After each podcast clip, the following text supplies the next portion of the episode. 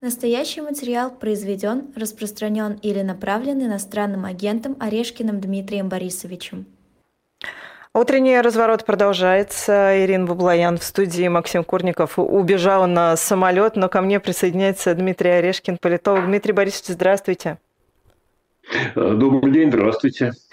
Ну, я даже не знаю, сейчас уже как-то неловко спрашивать, как вы себя чувствуете в связи с новым статусом, но все равно спрошу.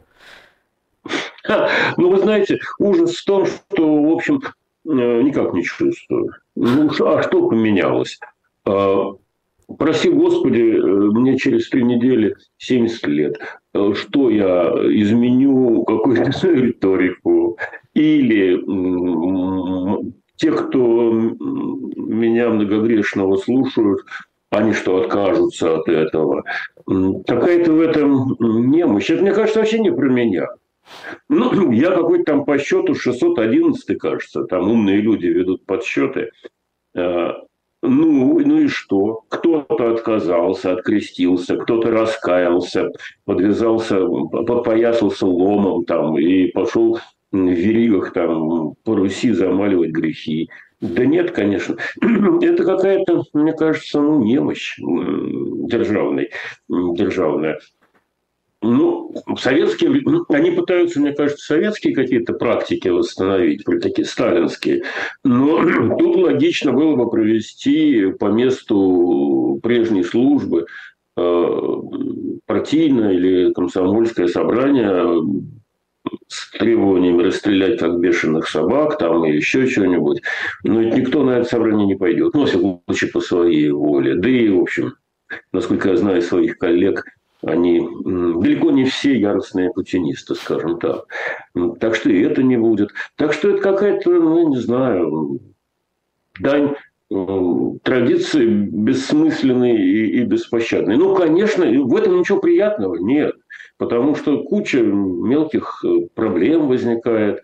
А, собственно, я, я был и остаюсь, и считаю, до конца жизни буду э, русским человеком, и люблю Россию, и, э, собственно говоря, родня, у меня там в России живет. Э, отец, мать, дед, бабка похоронены в русской земле. я бы тоже хотел там лежать. Но вот теперь уже вроде как и возвращаться нельзя.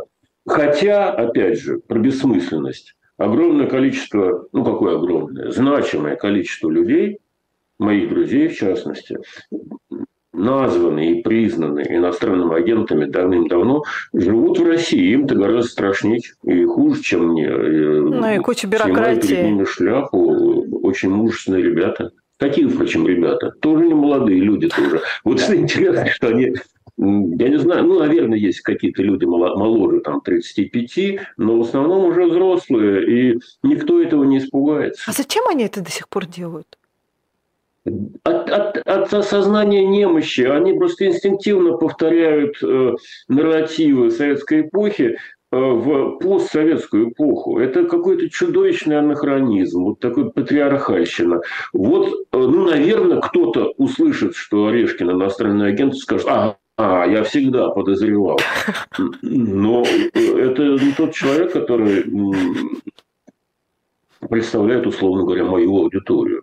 Я, я не с ними разговариваю. Хотя, наверное, было бы полезно говорить и с ними, но у них шторка в голове падает. А это вот опять же, те же самые представители того же патриархального э, совка. Не, не хочу ничего обидного сказать, но просто ну, это уже научный термин. Которые боятся перемен, инстинктивно чают какого-то там возвращения. Таких людей обычно большинство, особенно после продолжительного цикла, э, так скажем, прогрессивного развития, когда появляется там, восстанавливается частная собственность, растет быстрая экономика, соответственно, увеличивается конкуренция, кто-то становится богаче, а кому-то обидней. Э, и раньше или позже наступает момент, когда люди хотят вернуться ну, к старым добрым uh-huh. временам, будь то Британия, которая выходит из Европейского Союза, этот Брексит. И Брексит поддерживает что? Географическая и политическая периферия. Будь то там, скажем, консерватор по имени Эрдоган в Турции, и опять же его поддерживает периферия, и политическая, и географическая. Будь то Путин, если вы посмотрите результаты голосования, относительный минимум всегда в крупных городах и прежде всего в столице. Будь то та же самая Единая Россия. Если вы посчитаете долю голосов от общего числа избирателей, не от тех, кто ходит на выборы, угу. а от общего числа, то в Москве, в Питере за «Единую Россию» голосует не будет, около 15% а, от общего списка. А, а, скажем, в Чечне там 90% от общего списка. И понятно, что там и явку рисуют, и, и цифры и рисуют, цифры и все это понимают. А города нет, не, не испытывают симпатии. Аналогичный случай в Соединенных Штатах. Вот «Make America Great Again» – лозунг консерватизма, Просто консерватизм в Америке и в России совершенно разный. В России он, естественно, советский, потому что прошлое было советское. А в Америке он вот э, такой. А опять же, консервативными выступает э, так называемая глубинка, э, ну или в социокультурном смысле периферия. А продвинутые регионы, за исключением, может быть, Техаса, и, соответственно, его крупнейших городов, они поддерживают другую политическую культуру. И так, в общем, почти везде сейчас мы видим такой глобальный интервал отдыха от слишком продвинутых политических, экономических и прочих реформ, которые очень сильно усложнили мир. Ну, действительно, какие-то страны растут, какие-то отстают, это вызывает вопросы, какие-то социальные страты страдают. А, и, конечно, появляются люди, которые хотят, предлагают вернуть старый, добрый, понятный мир. Можем повторить в русском исполнении.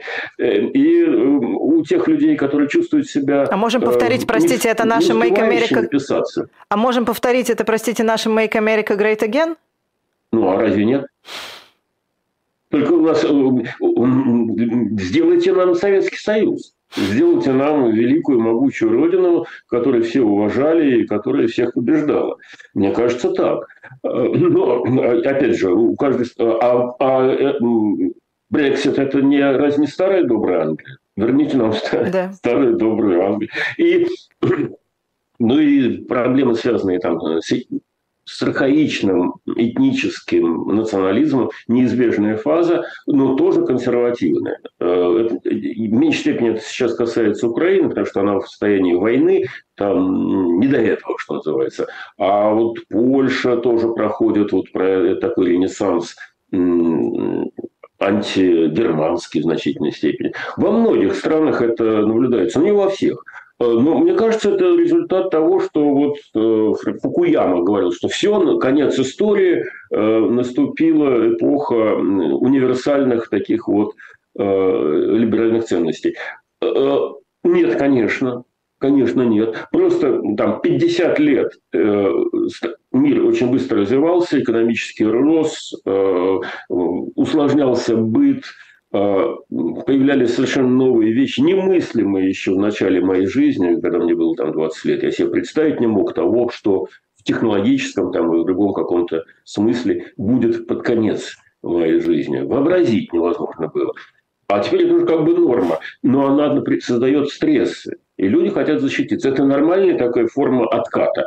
Просто у нас в стране оно приобретает ну, совсем уж причудливые очертания. Это как я тут цитирую Зощенко, говорил, что мне кажется, чересчур обидно, что ваши чувства ко мне приобретают такие причудливые очертания. Ну вот чувство консерватизма, мягко говоря, причудливо. Ну и, понятно, поиск, поиск э, врагов, предателей, когда наносит, наносит удар в спину.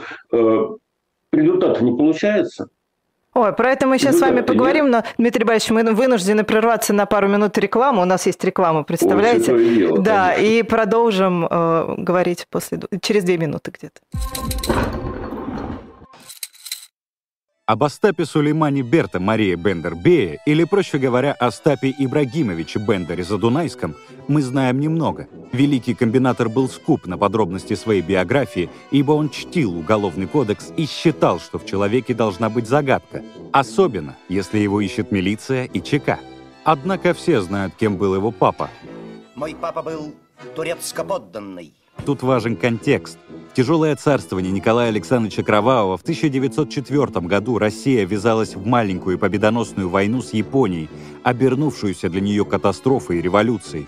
Но это будет потом. А в начале, после первых тяжелых поражений, была объявлена мобилизация – но во время войны в славном городе Одесса процветал целый бизнес. Турецкое консульство за малый взнос выдавало документы о том, что предъявитель всего подданный султана, и вот-вот отбывает паломником в Палестину, тогда провинцию Османской империи. И он никак не подлежит призыву в царскую армию сражаться за веру, царя и отечество. Два великих одессита, Ильф и Петров, это, конечно, знали – но вот чего не знали даже два таких гения, так это то, что сегодня Турция останется одной из немногих стран, которые еще выдают гражданство за инвестиции россиянам. Получить паспорт Турецкой Республики можно за покупку недвижимости в стране от 400 тысяч долларов. Это отличный вариант для сохранения капитала и выгодная инвестиция, ведь рынок турецкой недвижимости растет с каждым днем. Кстати, через три года ее можно выгодно продать, высвободив капитал без потери статуса гражданства.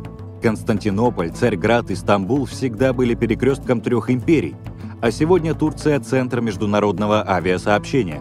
Это очень удобно, если вы активно путешествуете или ведете бизнес с зарубежными партнерами. Турецкий паспорт открывает безвизовый въезд в 110 стран мира, а также дает возможность получить американскую туристическую визу на 10 лет. С ним намного проще открывать зарубежные счета. Да и в целом можно избежать множества ограничений. При этом постоянно жить в Турции совсем не обязательно. Вы можете пользоваться преимуществами второго гражданства, находясь где угодно. Чтобы приобретение недвижимости в чужой стране и оформление гражданства не стало пугающим препятствием, обратитесь к международной компании Astons, у которой более 30 лет опыта в иммиграционном секторе. Эксперты помогут вам на всех этапах, от подбора подходящей недвижимости и заключения прозрачной сделки до получения паспорта. Обращайтесь к Астонс и уже сегодня начинайте готовить запасной аэродром на завтра. Контакты оставляем в описании. Дмитрий Орешкин в эфире утреннего разворота на живом гвозде. Дмитрий Борисович, а, вот новости я читала сегодня все утро, и говорят, что там очереди уже выстраиваются к храму Христа Спасителя, чтобы посмотреть на а, троицу Андрея Рублева. Максим Курников, который сбежал из этой студии примерно 15 минут назад, он сказал, что он, в отличие от э, меня, например, или Алексей Венедиктов, видит некий магизм вообще в этом жесте. И э, этот магизм он объясняет тем, что рациональный человек в 21 веке вообще войну бы не начал. Соответственно, э, у Путина какой-то какой магизм в этом тоже видит. А вы как на это смотрите? Ирина, это очень серьезная проблема, на самом деле. И, конечно, это э, в некотором смысле борьба символов. А, и это признак, э, опять же, а, какого-то патриархального мышления. А, ну вот, и верят же люди, что если не назвать Навального по фамилии, то он и не явится. Как вот э, э, моя бабушка в шутку, правда, говорила, что э, сатану или дьявола, или черта поминать нельзя. Можно говорить про анчутку, там еще чего-то. Потому что назовешь его по имени, он и придет. А, вот э, то, что мы сейчас переживаем ситуацию советского возврата э, к символизму или, э, ну, скажем так, э, тому, что ну, я термины не хочу научные употреблять, такой вот слитности, неразрывности восприятия, когда действительность плохо отличается от реальности, наука плохо отличается от веры. Это очень характерно для вот таких вот возвратных, э, возвратно двигающихся социальных структур. А вера важнее, нам сейчас пытаются, чем рациональное понимание. Советский Союз на самом деле думал, что он научная держава, а ведь э, он базировался на вере в марксизм-ленинизм, который был догмой почище христианства. Но христианство за 3000 лет все-таки оно модернизировалось и уже своих там, еретиков на кострах не жгли. И там была допустима э, в той или иной степени научная дискуссия, ну такая рациональная дискуссия. Э, это не отменяло иррациональной веры. То есть э, можно в рамках концепции верования проводить какие-то рациональные анализы. Это все как раз очень характерно для западной культуры. А в советской реальности ведь э, мы откатились назад к первобытному синкретизму. То есть вот к единству, когда все, вождь отвечает за все. И нет разделения властей, и э, он законы выпускает, он их исполняет, он контролирует, он идеологический начальник, он военный начальник, он э, законодательная власть, исполнительная власть, какая угодно еще. И он же оракул. А, неразделимо. А, никто же не задумывается о том, какой чудовищный признак и знак отката, когда посреди э, столичного города строят мавзолей, там обожествленную мумию э, предка хранят, который, который надо поклоняться. Это воспринимается как норма. Вот те люди, которые это воспринимают как норму, они так и живут в этом пространстве, не понимая, э, как это все откатывается назад. А, вот такой вот символизм. То есть, что такое марксизм-ленинизм? Почему классовая борьба только антагонистична? Борьба есть, а антагонизма нет. Ну, на Западе договариваются как-то пролетариат с буржуазией и неплохо себя чувствуют. А нет, нам говорят, нет, только, только тот истинный марксист, кто распространяет идею о борьбе власти до диктатуры пролетариата. То есть только революция. Где? Вот, э, это не наука, это вера. Наука не нуждается в цензуре, а вера нуждается. А, и вот в Советском Союзе была эта самая цензура. И сейчас идет возврат вот этого эм, я не знаю, как назвать, ну, патриархальщины этой, консервативного этого мышления. И да, теперь люди кинутся смотреть на, на эту икону, Потому что ее раскрутили в средствах массовой информации. Когда и она патриарх висела... призвал молиться ей помощи, по-моему, Путину и, и Отечеству. Ну, это нам очень сильно поможет на фронтах, э, безусловно. Но есть же люди, которые в это верят. Э, так же, как есть люди, которые верят, что там Путин защищает русских людей в ДНР, ЛНР. Ну, слушайте, так, спасибо за защиту, что называется. Ну, наверное, многие говорят, да, да, да. Но послушайте Константина Федоровича Затулина, который э, вполне себе державник, но при этом рациональный человек. Он тоже в рамках такого возвратного, возвратной советизации, но при этом он имеет смелость назвать вещи своими именами. Слушайте, но он много вчера наговорил.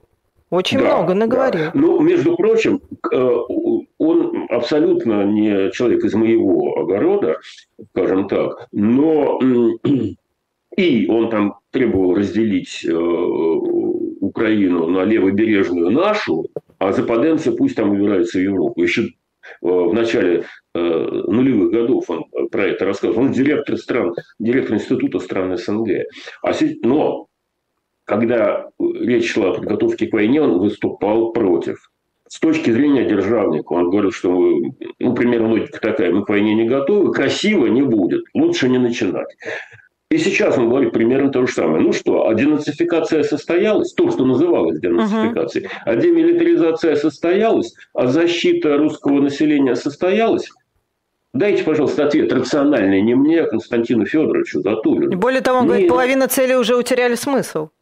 Но половина, не половина, но защита русского населения утеряла, потому что э, нам посол в Британии говорит, а Россия еще всерьез не начинала, и Медведев про это рассказывал.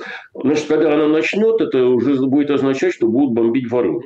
Вот, до, до Белгорода рукой осталось подать. Это такая защита русского населения. Спаси, спасибо деду за победу. А почему он выступил вот так вот? Как, как вы это анализируете? Да. Ну, я не знаю, но он, понимаете как... Ну, то есть он, это довольно-таки ну, опасно в его положении говорить он, такие вещи? Да, для него это, для него это, конечно, не... Ну, что значит опасно? Это так же, как Пригожин. Примерно ведь э, песня-то Пригожинская, да, что если вы хотите воевать, то надо проводить милитаризацию, а если не, не проводить не милитаризацию, мобилизацию, а если не проводить, то война просядет, и вы останетесь в дураках и так далее. То есть в некотором смысле и Пригожин, и Затулин, они э, способны э, рационально оценивать ситуацию. Так же, как многие генералы. И, например, я вспоминаю там, генерала Ивашова, который угу. тоже говорил, что эта война красиво не будет.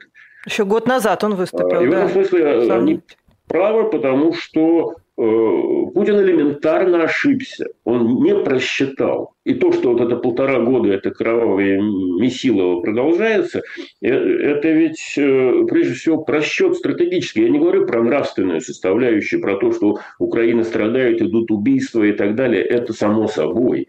Но это прежде всего просчет с точки зрения таких людей, как Затулин, там, Ивашов э, или даже, даже Пригожин, это просчет главнокомандующего, который натянул на себя все эти функции и облажался. И они, будучи людьми, которые в общем имеют самостоятельные мозги, правильные мозги, нравятся эти мозги, не нравятся эти мозги. Это мое как бы оценочное суждение, и можно пренебречь. Но у них хватает силы высказывать то, как они думают. И то, что, ну, поскольку они люди рациональные, они же просто так э, на улицу выходить и демонстрировать э, плакатами не будут. Это вам не либералы. Это люди, которые понимают реальную ситуацию. Они понимают, что у них есть за спиной группа поддержки. Поэтому они позволяют себе такое говорить. А, но, опять же, еще раз хочу сказать, что Затулин, надо ему отдать должное, он говорил так в самом начале войны. А, и он сохраняет свою позицию. Потому что он равен сам себе. Вот большинство людей э, считают, что надо бежать в мейнстриме, и тех, кто не бежит в мейнстриме, обозначать э, знаком иностранный агент, предатель или еще чего-то, им скажут завтра бежать э, за там, каким-то другим лидером. И они охотно перехватят эту же повестку дня, будут ее повторять, по телевизору рассказывать и бежать впереди паровоза, демонстрируя лояльность. Есть люди, которым это кажется недостойным которые имеют нечто в себе самих. Вот, э, правильное, неправильное можно на этом до старости лет угу. спорить, но у них есть. А кто Они стоит за Затулиным? субъектами. А все остальные являются объектами манипули... манипулирования. Э, и, и вот э, Навальный субъект, за это его сажают. Э, и там, скажем, Ивашов субъект.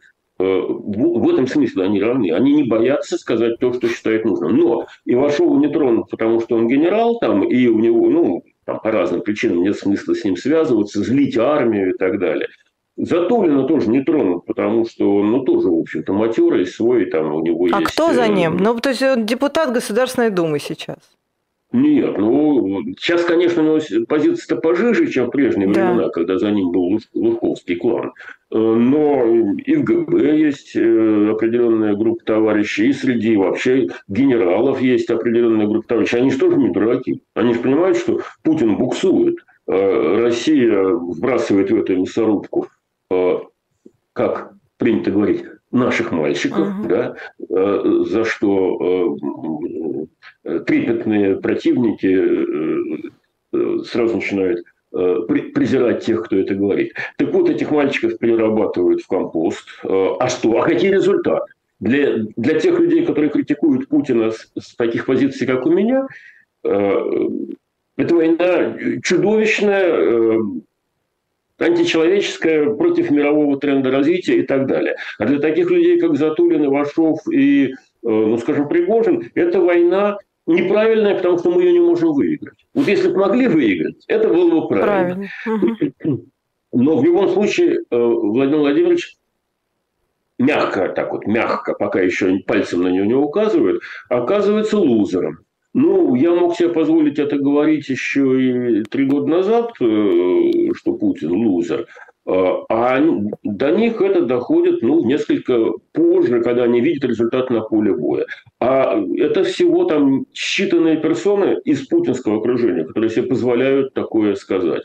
А, а большая часть моих уважаемых соотечественников, она это осознает только когда вот личной мордой ткнется в эту бетонную стенку, покрытую кровью и соплями.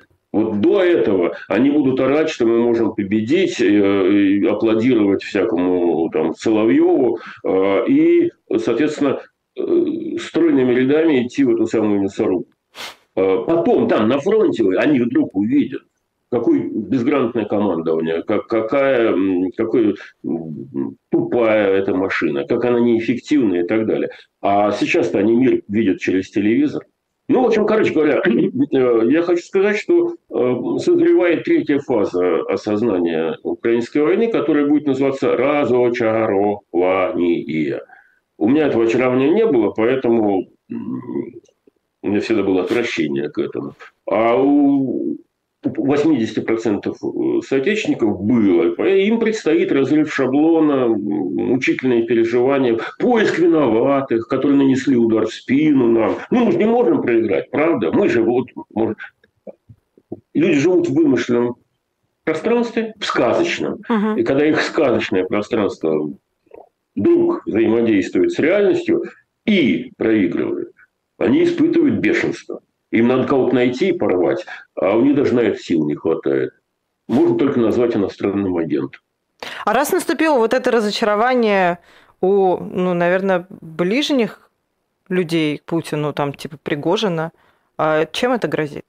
Вот это вот разочарование, во что оно ну, Пока ничем, потому что только отчаянные люди, ну, такие как отмороженные люди, отчаянные можно это ну, трактовать в позитивном смысле, а тут отморозки. Ну тут, наверное, все, все силовики, наверное, разочарованы, по идее, должны быть. Конечно, просто они молчат. Ну, или по, по телефону голосом Иосифа Пригожина, другого Пригожина, угу. делятся со, со своими там э, близкими знакомыми, думая, что их не прослушивают. Э, не наш прослушивают, так украинцы прослушивают. Все это Или американцы, или еще кто-нибудь, да?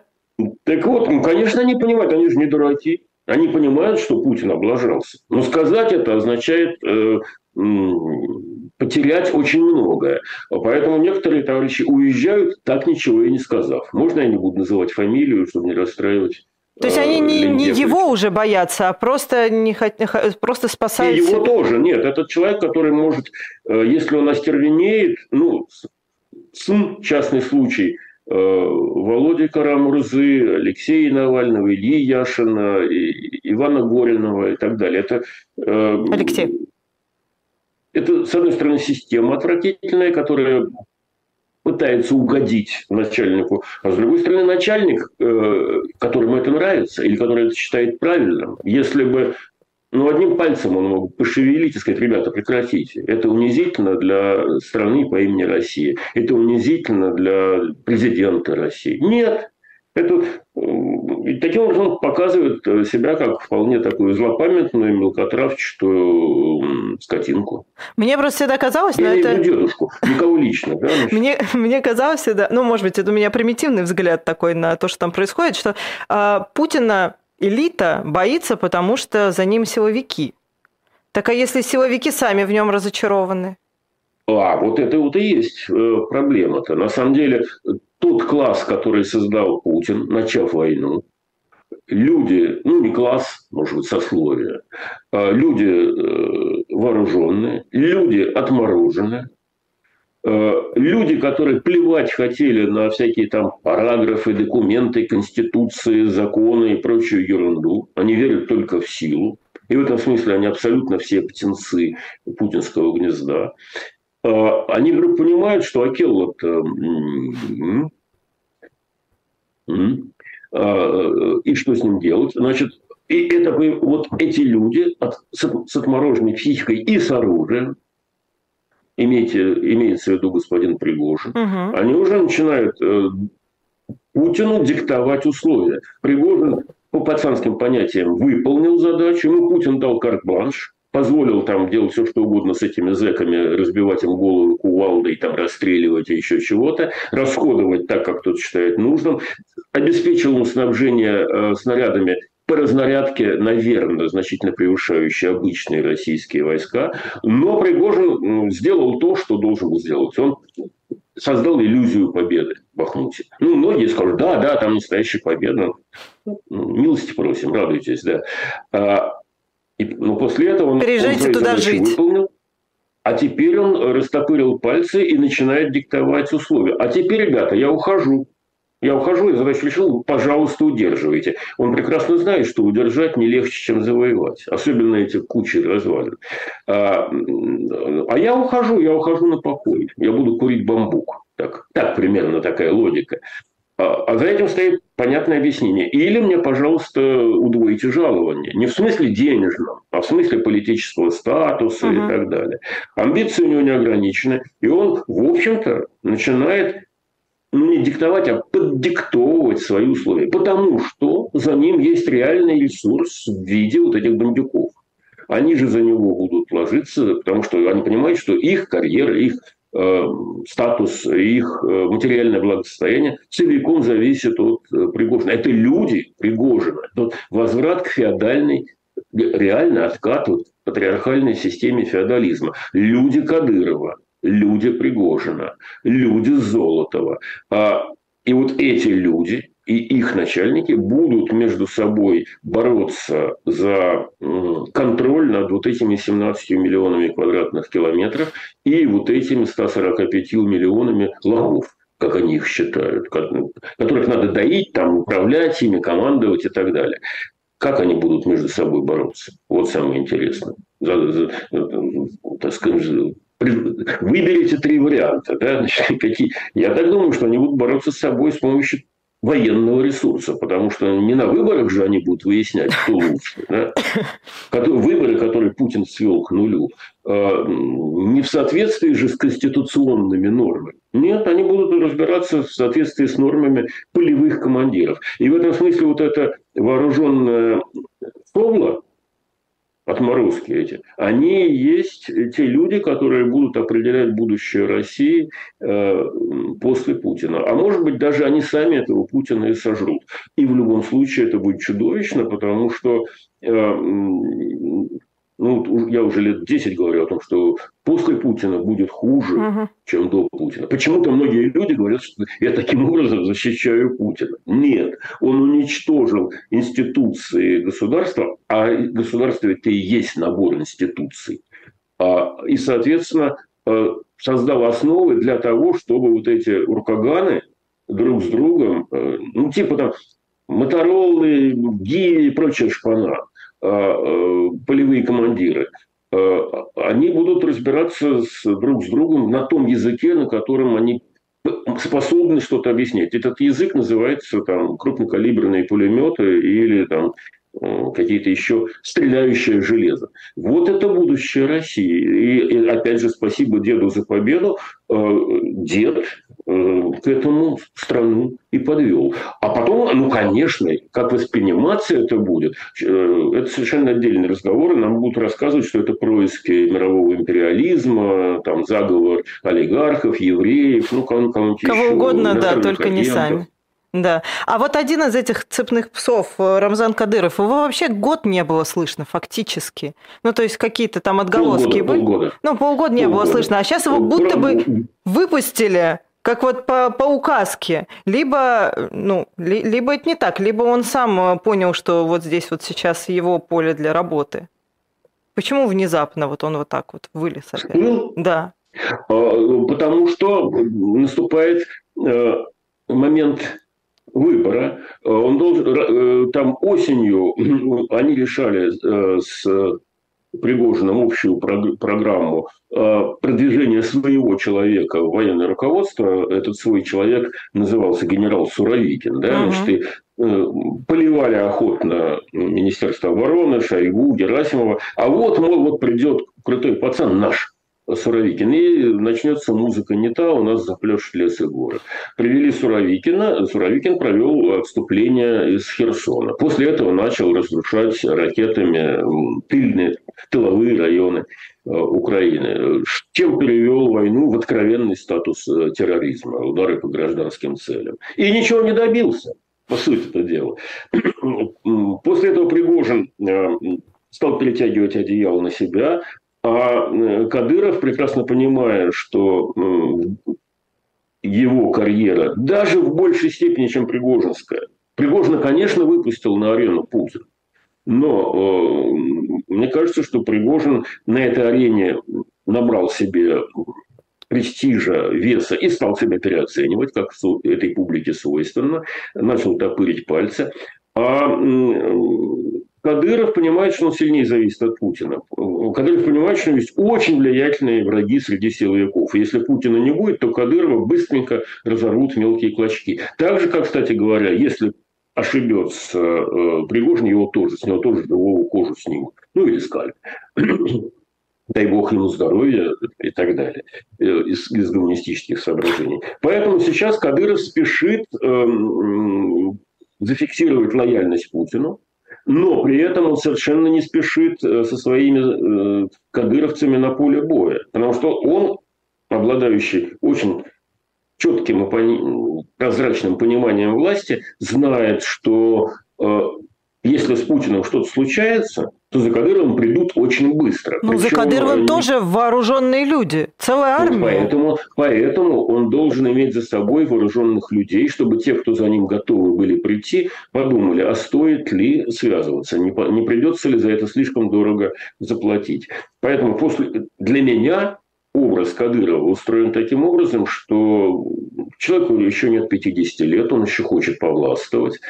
А, и если начнутся какие-то перемены, не дай бог для него, демократические, во что я не верю, в центре. Uh-huh. Ему надо или уничтожать этих людей э, в Москве, то есть вводить э, своих э, кадыровских витязей на улице города и давить там всех, то вряд ли. А, или, сложив денежки в мешок, текать в Арабские Эмираты, или учреждать какой-то свой северокавказский эмират э, имени Ахмата, как футбольный клуб. Э, он к этому готовится. Для этого нужен прежде всего силовой ресурс и финансовый ресурс. Поэтому своих православных витязей, которые сейчас уже выступают в роли таких освободителей и так далее, он бережет. Он бережет их для более серьезного дела, чтобы те охраняли его любимую жирную задницу. А вот эти вооруженные группировки там, в виде Кадырова и Пригожина, они, э, ну то есть почему их Путин не может помирить? И ему, или ему наоборот не нужно, чтобы они Нет, а, изначально, конечно, друг с другом как-то работали. тем, что разделял и властвовал. Он плодил эти силовые группировки, чтобы они как бы конкурировали друг с другом. И каждая из этих группировок понимала, что она не может допустить усиления соседа. А, а он был разводящим. Ну, это такая вполне мафиозная манера управления, ну, заимствованное от товарища Сталина, у которого там были, была армия, был НКВД, э, и он все время там тасовал. Э, э, партия была, с помощью партии он чистил этих, с помощью тех он чистил партию, с помощью обоих он чистил армию от тех, кто ему казался опасным для его полновластия. Логика вполне понятная. Так что, конечно, на арену Пригожина выявил Путин. Но когда человек выходит на арену, он, если у него что-то получается, а у Пригожина ему кажется, что оно получилось. А он начинает уже выступать э, в большей степени как самостоятельный игрок. Он не, уже не марионетка, а он начинает мыслить себя вот таким вот э, лидером, э, самостоятельной персоной. А, и тут вот начинается интереснейший вопрос. А Путин контролирует их? Или уже не в полной мере. Я бы сказал так, что пока уже не в полной мере. Нельзя говорить, что Путин уже э, обнулился, и это было бы слишком оптимистично. Хотя вопрос, в чем здесь оптимизм? Нет, Путин еще контролирует, но не в полной мере. Э, вот то, как они себя ведут, нагловато, так вот по-пацански, показывает, что да, и то, что говорит, кстати говоря, Затулин, показывает, что да, есть влиятельные группы людей, которые стоят за Гиркиным, за Затулиным, за Пригожиным, э, и Путин вынужден с ними считаться. Это так ведь кажется, что он всесилен. На самом деле нет. А, и, в общем-то, э, судьба Путина в персональном смысле прискорбна, потому что украинскую войну выиграть он не может. Использовать ядерное оружие непозволительный риск для него, в том числе и для всех его окружающих. А, а без победы он никому не нужен. Поэтому, да, это феномен Акеллы стареющего. Просто вопрос, как долго все это продлится, это другой разговор отдельный. Тут не, это может случиться завтра, а может через два года. Это зависит от массы параметров, в том числе от успешности действий э, украинской, э, украинских вооруженных сил. Дмитрий Борисович, вы удивлены, как плохо защищена Москва? Нет. Послушайте, ведь на самом деле э, огромная страна, она просто не может себя э, должной степенью э, плотности защищать от реальной опасности. И вот то, как границу пересекают эти лихие ребята, э, которым я тоже большой симпатии не испытываю, угу. честно сказать, а, говорит о том, что никакой границы на замке. Это, опять же, вот когнитивный диссонанс. Э, мы там самая могучая, там, или вторая армия в мире. Э, где граница на замке? Где защита русского населения? И такая огромная граница, что чтобы сделать ее, заткнуть ее таким образом, чтобы мышь не проскочила, нужны, нужно, наверное, миллион человек. А, и всегда поэтому, на самом-то деле, а, если отойти от сказочной реальности, а на действительность посмотреть, расчет был на огромное количество э, людских ресурсов и на огромные территории. Ну, проткнули они здесь границу – Э, за это время мы можем подтянуть войска и их там встретить. А пройти далеко не хватит ресурсов. Ну, действительно, никакая там диверсионная группа до Белгорода еще не доберется. Но протыкать она может здесь, здесь и здесь. И она это будет делать. А, потому что достаточной плотности защиты нет. Задача этих акций, ну, вполне очевидна, отвлечь силовые ресурсы от э, там, та, тех мест, где будет нанесен главный удар, и заставить их перетащить для того, чтобы прикрыть вот эту белгородскую границу. Ну, и все это понимают, мне кажется, и генералы и там, и сям, но э, идея-то заимствованная из золотоордынской тактики. Мы напали на соседей, взяли у них оброк там или Ясак отступили, они нас не найдут, потому что степь большая. Вот пойди найди. Э, и Россия тоже большая, но это уже 21 век, и остается Шебекина. Шебекина можно нанести удар. Ты его можешь защитить? Русских людей Шебекина.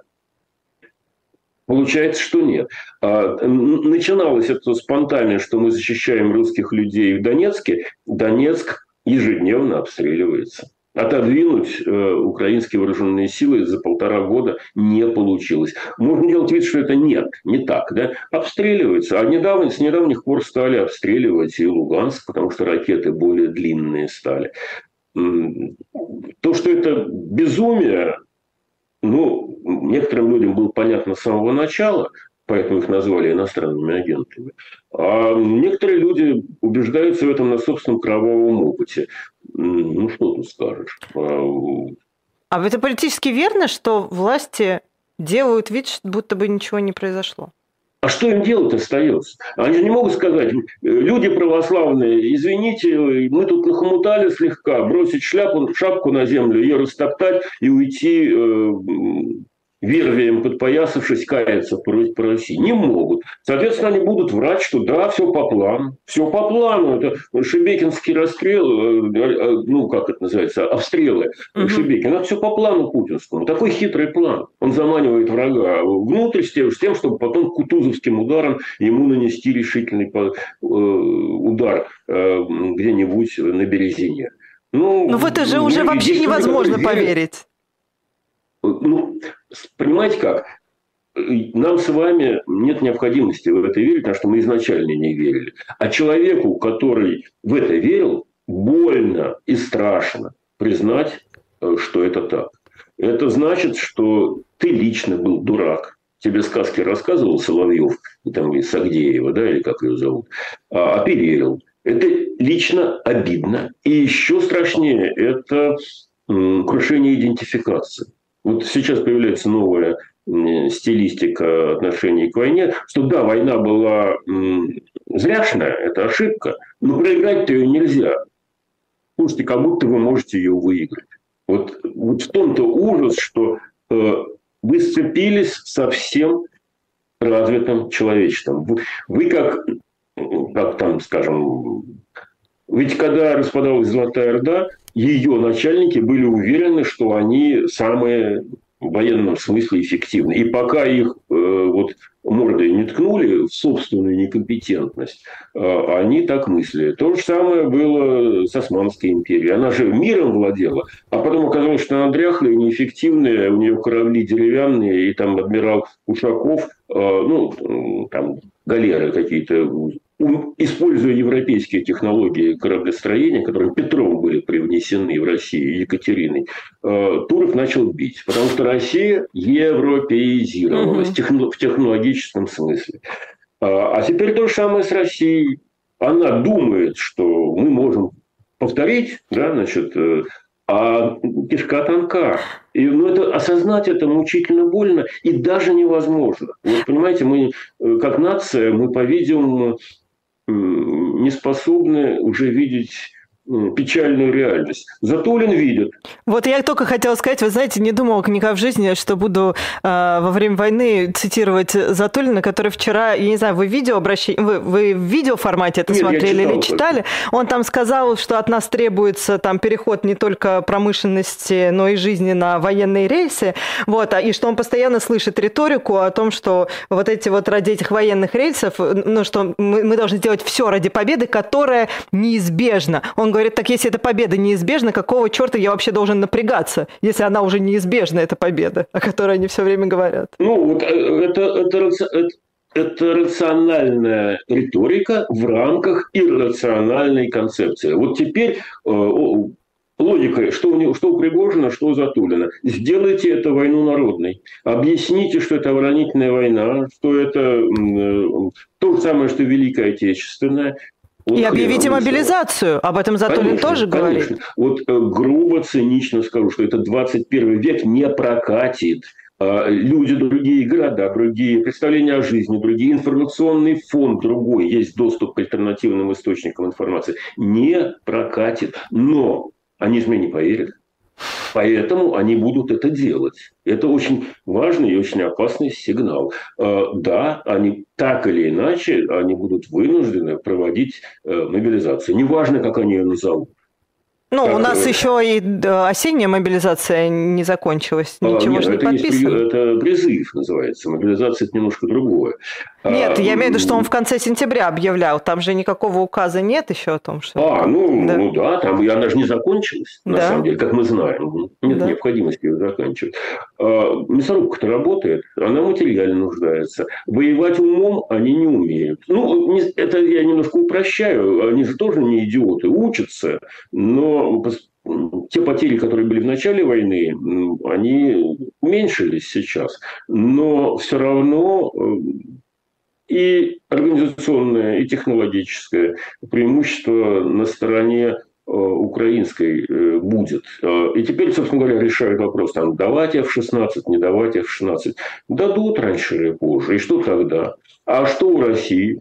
Только еще купить этих мопедов у Ирана допрыгались, передовая технологическая держава. Да? При этом по телевизору, конечно, все это рассказывается, что вот мы какие крутые, воюем э, иранскими э, технологическими достижениями. Ну, что тут скажешь? Ну, если такая, э, ну, понятно, реакция властей, да, но реакция населения, она тоже немного удивительна. Ну, мне, по крайней мере, она слегка удивительна. Да нет, ничего удивительного. Ну, что вы. Эм, люди... Это же проблема идентичности. Это проблема э, принадлежности к племени или не принадлежности. Наших бьют. Значит, надо сплотиться и дать ответ. Но не за мой счет. Вот новость ситуации заключается в том, что э, в советские времена людям и терять-то было нечего. Поэтому за чей счет они не думали. Все были э, на уровне, ну, как, э, опять же, Золотая Орда. Все цели, материальное благосостояние целиком и полностью зависело от вождя от казенного кормления. Каждый член Орды – воин. Народ и армия, по-советски говоря, едины. Соответственно, э, кормят всех вождь. Значит, у него централизованные запасы есть, он выдает крупу там, по пайкам э, всему населению. И население понимает, что если мы ограбим какую-то еще земледельческую территорию, у нас будет больше проса, например. А, и поэтому вот этот народ, он, он же занимается постоянной экспансией. В советские времена так и было. Сейчас э, немножко другая картинка. А, и когда я общался с э, патриотически мыслящей общественностью, они говорят, да, Путин молодец. Я, я имею в виду э, такого средненачальственного уровня, типа региональных начальников. Путин молодец, конечно, надо давать отпор, надо вставать с колен, но почему за наш счет? Вот у них такая рабочая гипотеза, что у Путина есть какая-то своя казна государева, полное золото, алмазов и серебра. Вот пусть он за нее и воюет. А мир-то уже устроен по-другому. Да, у Путина есть какая-то своя казна, общак, угу. по, по-нашему говоря. Но э, большие деньги и серьезные деньги – это деньги общественные. И воевать за, за свой счет он не может, да это, пожалуй, не хочет. Он хочет воевать за казенный счет, за наш, за, за деньги налогоплательщиков. И здесь люди начинают... Те же самые массовые люди, они пока об этом еще не, не задумываются, потому что их напрямую недостаточно сильно жареный петух клюнул. А вот начальники на местах, они, они это понимают, потому что они видят, что им не хватает. Не, не, для, не только для воровства, это само собой, а им не хватает для решения вот, конкретных проблем по удержанию социальной ситуации под контролем. А, и это ведь только начало потому что санкции имеют э, мерзкое свойство э, накапливаться. Вот э, первая война, там, первый год войны там, стоил 5 триллионов рублей, а, а второй год дешевле не будет точно. А, соответственно, представьте себе, если бы вы хотели действительно защищать русских людей, ну пусть на Донбассе их будет 5 миллионов. Вот эти 5 триллионов – потраченных разделите на 5 миллионов и получите по миллиону на рыло. Если у вас в семье 4 э, человека, 4 миллиона – это вполне достаточный первый вклад для того, чтобы построить квартиру по ипотеке где-нибудь в Краснодаре, в хорошем месте. Угу. Вот если вам так дороги эти русские люди, э, выведите их, дайте им деньги и позвольте им построить э, себе жилье. Так многие бы согласились. Нет, Ему важна, важны не русские люди, а земли. А зачем им нужны земли? А что свои